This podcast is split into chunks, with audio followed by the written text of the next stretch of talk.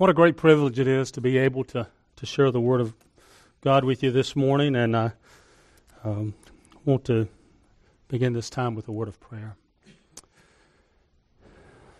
Father, you're a great God. There's none like you. Your name is to be exalted above the earth. Your glories are to be proclaimed.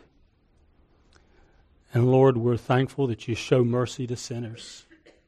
We're thankful for the grace that has been so freely given to us in Christ Jesus. Lord, we would uh, pray as we break the word this morning that, Lord, you would cause my heart to be humbled before you, that you would uh, take my shortcomings and my my failures and my inconsistencies, and Lord, may you bring great glory to yourself through your word, that your people might be encouraged, they might be built up in the faith, and Lord, that we might be moved and challenged to, to walk in a way that's consistent with the gospel. For it's in Jesus' name we pray. Amen. I was uh, thinking, Tom had asked me a couple of weeks ago that uh, that he was going to be out of town and uh, asked me to I think Dave Naylor was uh, originally supposed to preach this morning, but he wasn't able to do that. And so uh, Tom asked me to give some thought to an area that uh, would tie into the Lord's table and um, take some area. And he said, give fatherly wisdom. Well, we'll try to break the word in such a way that it'll be a and encouragement to you. As, as we do approach the Lord's table, I, I do want to focus our attention on the riches of, the, uh, of God's grace to His church. And also, in regards to God's riches, I want us to also look at the response of the church to this grace. And it's a grace that's been freely given to us, granted to the church by the mercies of God. And so, our thoughts should be not only directed to the blessings of a great God, but we want to take the this grace that has been given to us by the the Father through the work of the Son and em, empowered by the Spirit. We want to see how we are to incrementally grow as we are be producing and Christ's likeness is being manifested in the life of those who have received this grace. And we do want to have Christ likeness in our actions and our attitudes, but they just don't happen. They just don't happen. And we realize that the grace that God gives us is a grace that gives us confidence in His promises. And it's the grace that changes our lives. And I think our text in Ephesians chapter 4 this morning, I want us to, to look at this text in light of the table. The text we've chosen is Ephesians chapter 4, verses 1 through 3. As I was looking through some past uh, times of preaching on this text, I think the last time I preached on this text, I think I did a 12 week series. I'm not going to do that this morning. We're, we're going to be a little shorter. But if there's so much in this text, so much for the, for the church. Ephesians chapter 4, verses 1 through 3 says, I therefore a prisoner of the Lord, urge you to walk in a manner worthy of the calling of which you have been called, with all humility and gentleness, with patience, bearing with one another in love, eager to maintain the unity of the Spirit in the bond of peace. Now, I've just thrown a little outline in there. I just uh, I had not completed my thoughts and how I was going to approach this text. So this is just basically the outline you have is just the way that I looked at approaching the text and working through it. So it's not a, it's just kind of a little skeleton there for you. So keep that in mind when we were talking about walking worthy. And Paul says here that we're to walk worthy. And it's impossible to overstate the importance and the scope and the significance of those two words. Because the whole of the Christian life can be summarized by those two words walk worthy. He says, live a life worthy of the calling by which you have been called. And that's the message of this passage.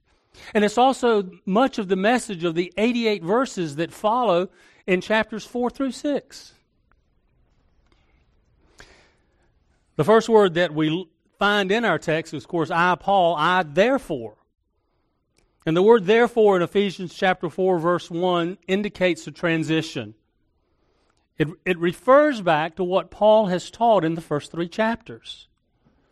And then what follows, what has been taught, is what the expectations or the direction of the life should be because of what was taught before. And we see that the riches of the grace, is, grace of God is the basis for the outworking of the riches in grace living. And this was very typical of Paul in all his epistles. He does this. He, he lays the doctrine, the teaching that is foundational for our faith.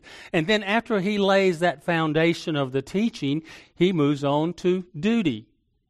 Or he moves from principle to practice. He moves from theology to life. If you don't understand theology, you don't like theology, you will not understand Christian living.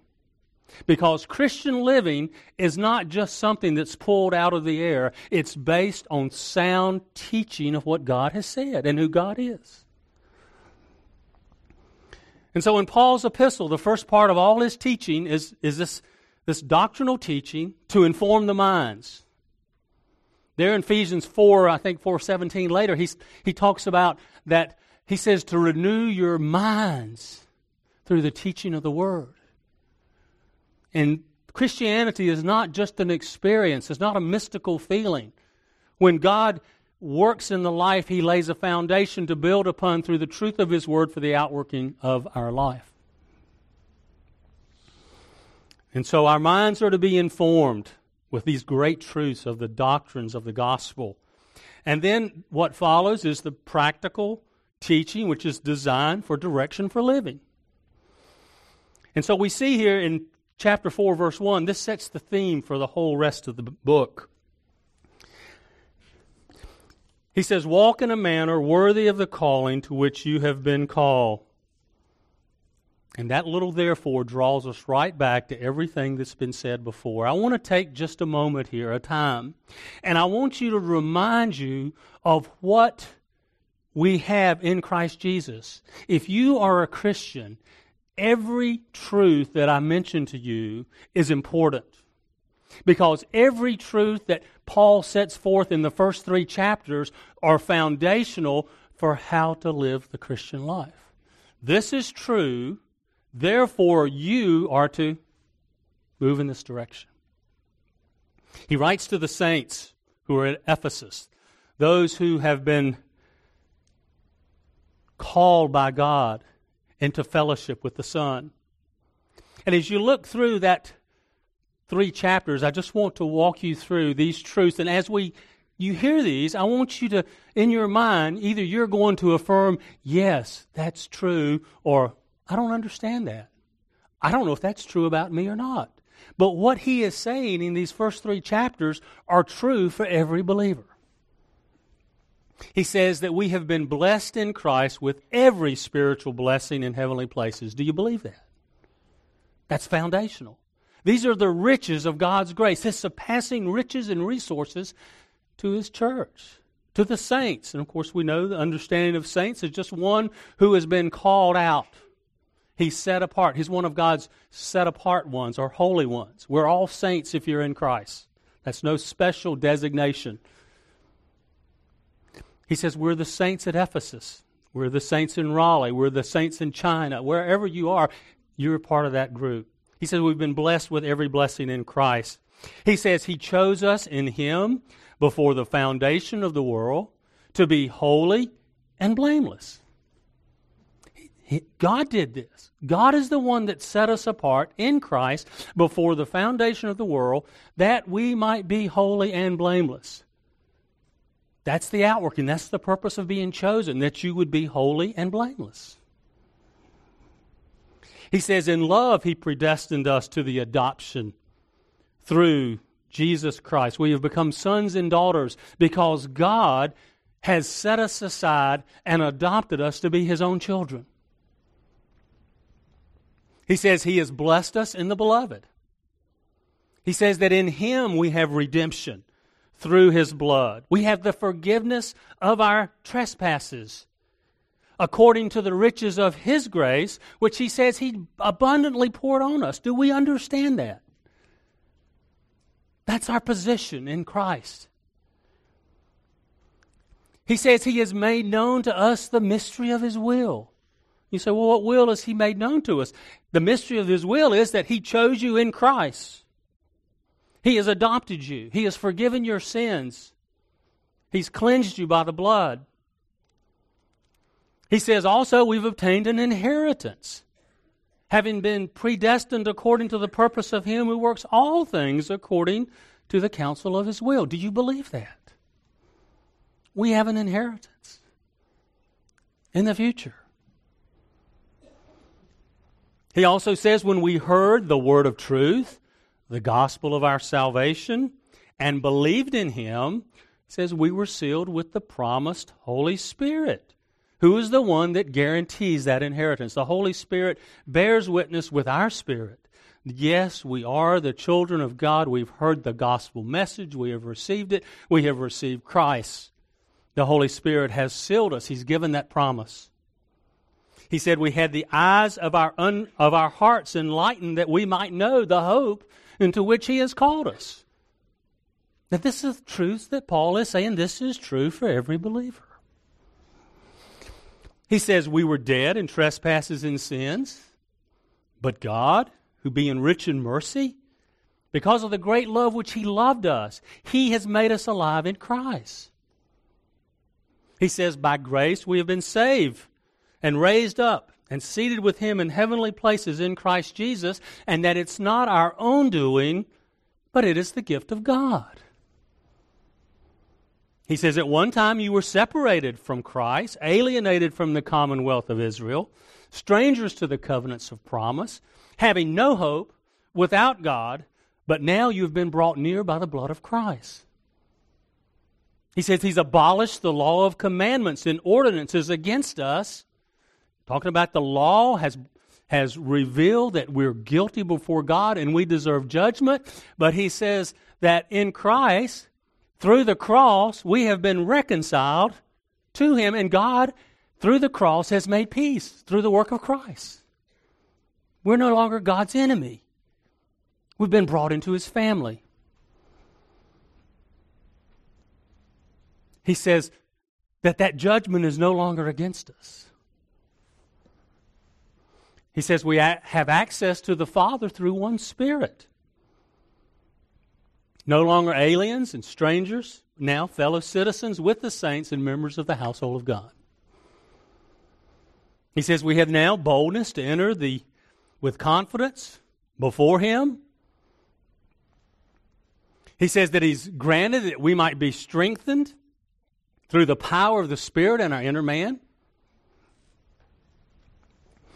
He says we have been given strength to comprehend with all the saints, the breadth and the height and the length and the depth, and to know the love of Christ that surpasses knowledge, that we may be filled with the fullness of God. We can know the reality of, of who the Father is because of the work of Christ. And then he goes on in the last verse in chapter 3, he says, And now he is able to do far more abundantly than we can ask or think according to the power at work within us. So that's who we are in Christ. Think about that. Think about those riches. And so, because of everything that Paul has laid out in those first three chapters that apply to the saints, he says, walk worthy. Live up to what God has given us. He says our identity in Christ dictates our lifestyle. He says our position dictates our life, our practice. You see, in light of God's grace and sovereignty, in light of our own depravity, in light of the gospel by faith alone and not by works, in light of the unity that God has brought Jew and Gentile together into one new man to make a new people, in light of the wisdom and the knowledge and the power of God, walk worthy of the calling to which you have been called. What a great truth. Do we understand those things?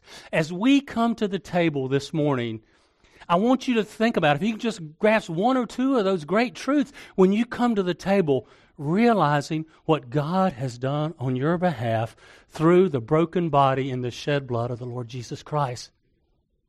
That's who we are. Paul says, I urge you to walk worthy. And Paul has said, Oh, look what God's done. God, when you look at this word urge, it's sometimes it's used in three different ways in the New Testament. Sometimes it can mean to, to ask for help or to beseech or to entreat. Sometimes it means to comfort. But here in this case, the way it's used, it's used that Paul says, I'm exhorting you. It, it, it carries the idea from the original language that it's someone coming alongside and just putting the arm around you and saying, Come on, let's walk worthy. Let's walk in the manner in which Christ has called us. Paul is not begging them. He's not pleading with them. He's heartily encouraging them and us because he wants us to walk faithful and fruitful in the Christian life and in the intake and application of the Word of God. You know, here when we see this, Paul is making a pastoral appeal to the reader's will and action. He says, Because of all, everything I've just declared, I'm going to exalt you to walk worthy of the calling with which you have been called. It's interesting that in this text and the way the construction of the Greek grammar is that, that Paul is not commanding them. There are many times in Scripture that there are direct commands. But Paul is not commanding them. He's just exhorting them. He's just putting his arm around them and say, Come on, look what God's done for us. This is who you are in Christ. Let's walk worthy. Let's walk worthy. You see, after all that Paul has said, he's making an appeal to the readers and he's making an appeal that has more force than a command because he's laid the groundwork of all the blessings and the things in which God has done. And often appeal can carry a stronger emotional dimension than sometimes a command. Out of the for the love of God for what He has done. Let's let's walk, let's seek to walk in a worthy manner of the calling by which we have been called. You know, Paul had the authority as an apostle to demand that they walk worthy. He didn't. He wanted to exhort and encourage. Live a life worthy of the calling that you've received. And this is not unusual in Scripture because Paul has done this in many passages of Scripture. There in Philippians chapter 1, verse 27, he says, Only let your manner of life be worthy of the gospel of Christ, so that whether I come or whether I'm absent, I may hear that you are standing firm in one spirit, one mind, striving side by side for the faith of the gospel. Let your manner of life be worthy of the gospel. There in Colossians chapter 1, Paul says that since the day I heard of your faith, I have not ceased to pray for you, asking that you might be filled with the knowledge of his will and all spiritual wisdom and understanding, so that you might walk worthy in a manner, uh, walk in a manner worthy of the Lord, fully pleasing to Him, bearing fruit in every good work, and increasing in the knowledge of God. What if every believer was walking in a manner fully pleasing unto the Lord, bearing fruit unto good work, and increasing in the knowledge of God? Paul says, I want you to do it because look, look what God has accomplished on your behalf. Look what He's done. In 1 Thessalonians chapter 2, he says this For you know how, like a father with his children, we exhorted each one of you and encouraged you and charged you to walk in a manner worthy of God who calls you into his own kingdom and glory. Of course, the one here who is doing this exhorting is the Apostle Paul. And he says, I am a prisoner for the Lord, or of the Lord, some translations have. Paul was literally a prisoner for Christ, for the cause of Christ. He wrote this letter from prison, and he's the one turning around to the Ephesians and say, Come on, let's just walk this Christian life. Let's walk worthy. You, you know, when Paul is says this, it kind of adds intensity to this exhortation. It's like the person that's going through tremendous difficulties and problems, and they're turning around and see someone who's struggling in some way and says, Come on, let's walk together worthy. And they look, Well, what about your life? You're, you're going through it. How can you do that, Paul? How can you exalt me to walk worthy? And here you are, under all this pressure, you have every reason in the world not to walk worthy. You know, as Paul was writing this letter, you know, he wasn't sitting somewhere in a tent, somewhere on the somewhere on the Mediterranean in some comfortable resort. He, he wasn't sitting in his office or at a desk or you know by the fireplace at home. He was in prison. Probably shackled to a wall, chained to a guard. He was a prisoner. Of course, this was a part of Paul's life. And he says something about his passions and belief because he knew trouble waited for him at every turn in the road, whether it's a stoning or a shipwreck or an imprisonment. And at this time, more than likely, Paul was Paul was in the grasp of waiting for execution. When he tells the Ephesians that he is a prisoner, he is reminding them that he that what he teaches, he practices. You know, he's no academic looking through the halls of some theological viewpoint. He's a prisoner facing the trials because of these truths. And he's trying to encourage them just to walk worthy. If we have been brought into God's kingdom and a member of his family, does our life reflect that call? Does our life reflect the call by which we have been called? He tells them to, to walk. He tells them to walk.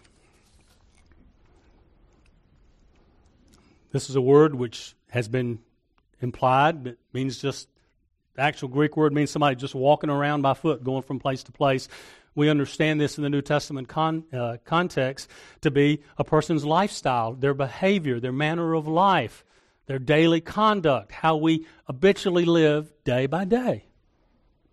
Paul says, as you're living day by day in any area that you're living, any area that you're working, whether it's at work, home, wherever it may be, school, wherever you may be, just, just walk worthy. Just walk worthy day to day, And it's interesting in the book of Ephesians that this term walk is used six times. Um, there in Ephesians chapter 2, Paul tells us that we're his workmanship created in Christ Jesus for good works, which God had prepared beforehand that we should walk in them. And I think the good works here is maybe not what we think it is because I think the good works that he's talking about, that we are his workmanship created in Christ Jesus for good works, applies directly back to that passage in Ephesians 1 5, where he says that you have been chosen by God to be holy and blameless. So it's talking about the aspect of life. That good work is the work that God's doing in your life to, to produce the outworking of the holy and blameless in which you've been chosen to be manifested in your life. In Ephesians 4, he says, I testify in the Lord that you no longer walk as the Gentiles walk in the futility of their minds. So they don't, they don't understand this truth. Those who are without Christ don't understand those great truths of Ephesians 1 through 3. They have no grasp of that. In fact, as I read through that and you heard those things, some, some of you may have said, that doesn't make any sense at all to me. Well, Paul says, don't walk the way the Gentiles walk in the futility of their minds. In Ephesians 5, he says, walk in love as Christ loved us and gave himself for us. In Ephesians 5 8, he says, You were one time darkness, now you're light. Walk as children of the light. In Ephesians 5:15 he says look carefully then how you walk not unwise but as wise And so walk is a very prominent theme in the in the epistle here of, of Ephesians. And then, but he says walk worthy. You know, we can tell someone walk worthy. Well, what does that mean to walk worthy? It's interesting that in this sentence, the word worthy is the first word that's placed in the original language, so it puts great emphasis on this word worthy. And it, and it can be translated suitable. One of the ways it's translated is suitable. He says, I want you to walk in a way that's suitable to the calling which you've been called. You have been called in holiness and righteousness. Your sins have been forgiven. You have all these riches in Christ. Walk your life in, in light of that. He also says this word, this word is translated sometimes of equal weight. It implies that one's calling and one's life should be balanced. If I'm called over here and my life is way up here out of balance, then it's, it's not worthy. And so, however God has worked in my life and the things that He has taught me in His Word, I need to balance that and to walk worthy. That's what it means to walk worthy, to walk a balanced life in accordance to what we have been, been called.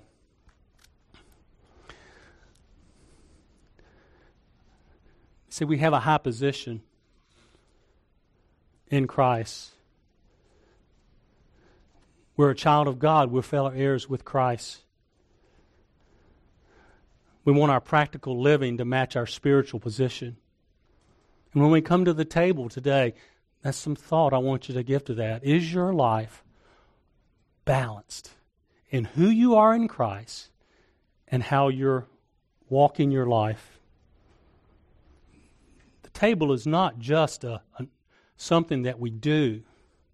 It's, it's a time of evaluation. We evaluate our life in light of the Word of God. Now, let's just be honest. Every one of us, if we stood before here and were honest before God, every one of us would say, I'm not walking as I should. I'm not where I need to be. Yes, I'm, I, I have struggle in this, and, and, that's okay. But we want to keep that thought before us because we want to focus that we do want to walk in a way based on what God has done. And the greater appreciation I have for those great truths will be the greater intensity I desire to walk in a life that mat- matches the high calling that I have in Christ. Another way to say this is to say, uh, uh, walk the talk. Walk the talk. I was just reminded yesterday, as you watched some of the football games, that there were a lot of players there who were not walking the talk because they had a lot of trash talk, especially South Carolina and Virginia Tech. Not NC State. They, they, they were fine. Carolina, they were over there with, with uh, Virginia Tech and South Carolina. But that's it. You know, we, we need to, we, we talk a lot about our faith. We, we'll talk to someone about the Lord, and yet our walk sometimes doesn't match the talk. He talked about worthy to the life we have been called. Again, we said this calling is not some mystical sense or some mystical destiny. It's not some mystical experience. The call is the call that goes out through the gospel to repent and believe, trust Christ. Look what He has done. He has the He has bore your sin upon Himself, and God says, "Come and trust in Him. Forsake sin. Come to Christ and respond to the gospel. The word goes out, as Steve mentioned this morning. Faith cometh by hearing, and hearing by the word of God. You heard the word of God, you responded. You responded to that call of God. Actually, the call is actual summons. That gospel message goes out is not just a message, it's a call from God to, to come to Him, and the Holy Spirit does a great work in those whom that call effectually works and brings you to Christ. We're called from darkness, called to light, called for a purpose.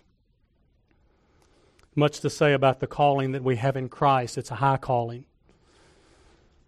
That's what Paul said in Philippians. I press towards the mark of the prize of the high calling in God in Christ Jesus. Are we pressing towards that mark of the high calling? Paul says, I've not reached that yet. I'm still pressing towards that mark.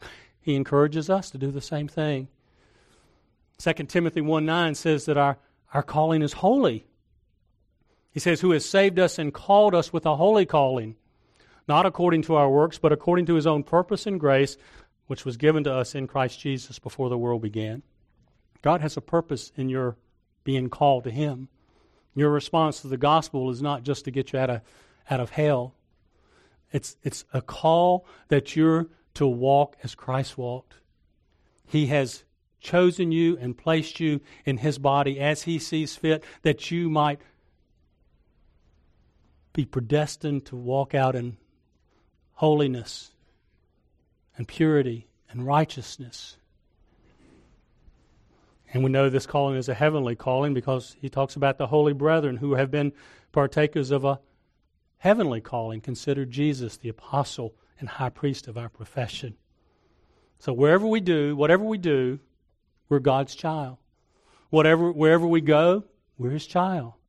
Whatever we think, we think in light. we're God's child. Whatever we say, we're God's child. Now, he goes on to talk a little about how to, to walk out this walk.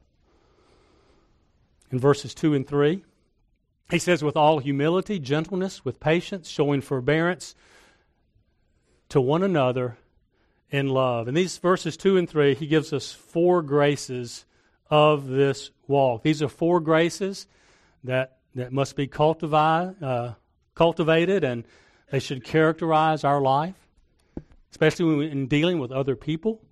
If I'm to live in unity, um, and these four graces are very important. They're the graces that, that guide the believer humility, gentleness, patience, forbearing, and love. Now, that's not the principles of the world. In fact, that's just the opposite of the principles of the world. Christian unity cannot be produced by following worldly principles. You can't have oneness in a home. You can't have oneness in a church. You can't have oneness in a business, for the most part, if you follow worldly principles. You see, the doctrinal truths that are set forth in chapters 1 through 3 speak of a sovereign work of God that gives us no grounds to boast or uplift ourselves before God or before believers or before the world that's perishing. Because when we understand Ephesians 1 through 3, we understand that God is the one who has done this, it's not us. And so, how do I approach life? What do I have to be exalted about? Nothing. Because God is the one who has worked to accomplish all the things that He has given me, not something I've earned.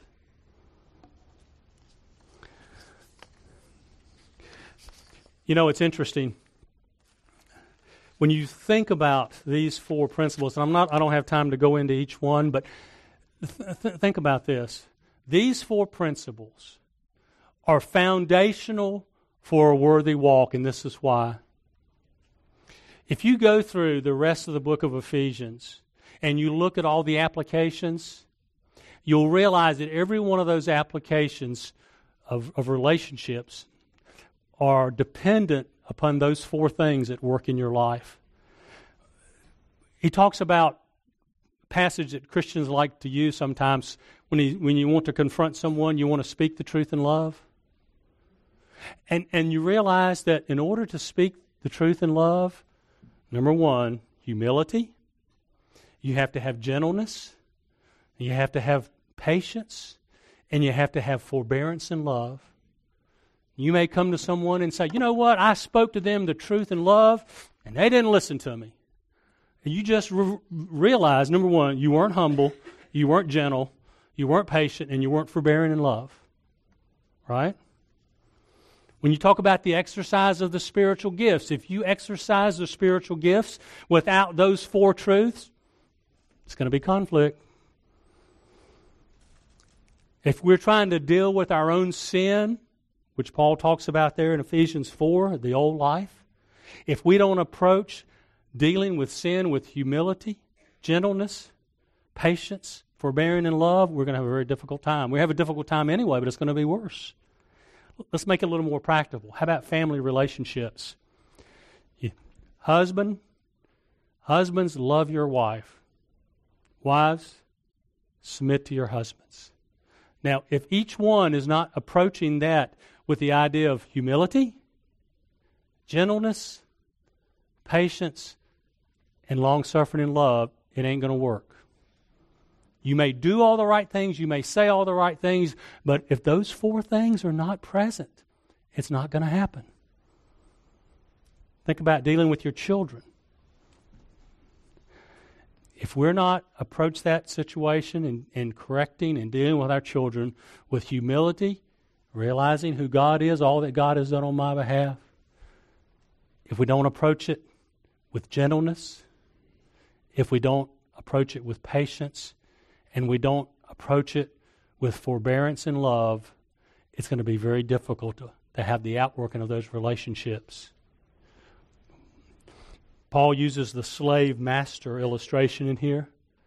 The master has to have the attitude of humility, gentleness, patience, forbearing and love. The slave, same thing, attitude of humility, gentleness, patience, forbearance, and love.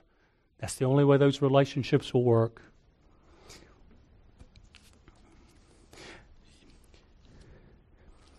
You see, these four graces are the heart of the Christian life. The heart of the Christian life. And those four things have to be at work. You, you know, it's, uh, I think I learned this the hard way in ministry when I looked at those four areas and I saw, oh, how I fall short so many ways.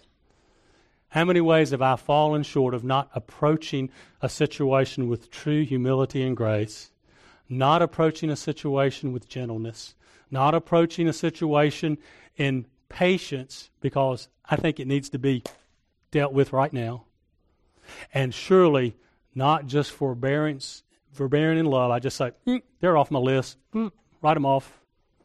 You take church discipline. Those four things have to be at work in church discipline to faithfully walk it out well humility, gentleness, patience, forbearing, and love. The person under church discipline, from a walking a, a godly walk or approaching it that way, they approach the situation with the same thing. I have to have humility, I have to have gentleness, I have to have patience, and I also have to forbear and love. So this principles work all through this relationship. So if we're going to walk a worthy walk, these are the things that are important.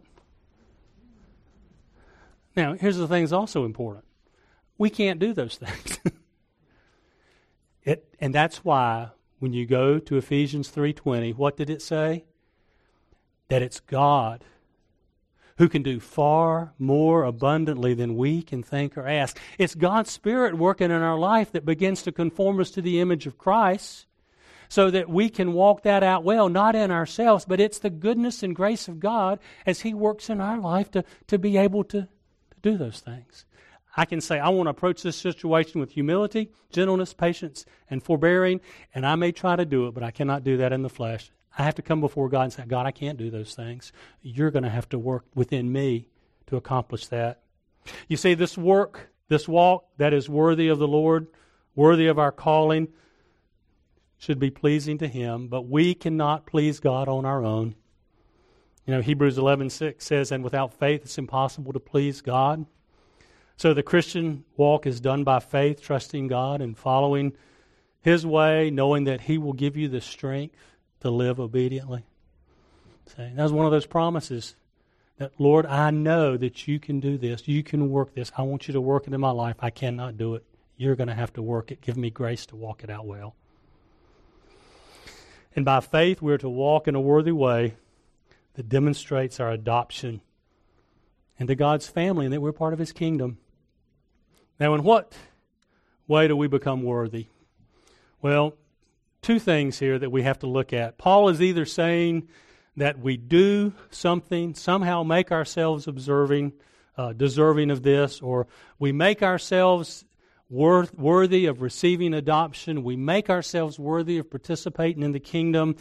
Uh, so really, God has not given us this grace, but but somehow we are we're doing this, and so therefore God has given us a payment that we can walk worthy. No, but Paul is saying this: we walk in a way that's worthy because we want to display the worth of God. It's not what we're doing to earn favor with God, walking worthy. We want to display His worth. I ran across a quote by John Piper. he said this To walk worthy of the Lord means to walk in a way that the Lord is worthy of. walk so as to show what the Lord deserves from us, not to show what we deserve from the Lord. We walk worthy when the life reflects, excuse me, the value of what we have received. And as you come to the table this morning, are you walking worthy of the calling which you've received? Do you want to walk worthy? We need God's grace to do that, and only His power can accomplish that. Let's pray.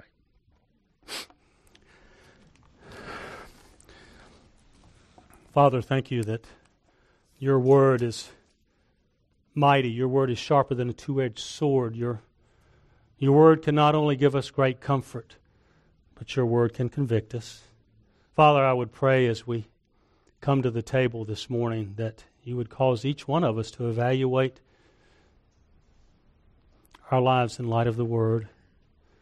Lord, may you give us grace to truly walk out this walk of faith humbly. Lord, may you cause us to Give us a spirit of gentleness. Lord, may you allow us to endure. Lord, may you give us grace to forbear in love with one another, seeking to keep the unity of the bond of the Spirit of peace. Father, we look to you as we come to the table. May we be mindful of how great you are and the great things that you have done for us, the great spiritual blessings. And yet, Father, may you cause our hearts to be sensitive that we might seek to, to want to walk in a way that pleases and honors you, not because we deserve it, but because you are worthy. In Christ's name, amen.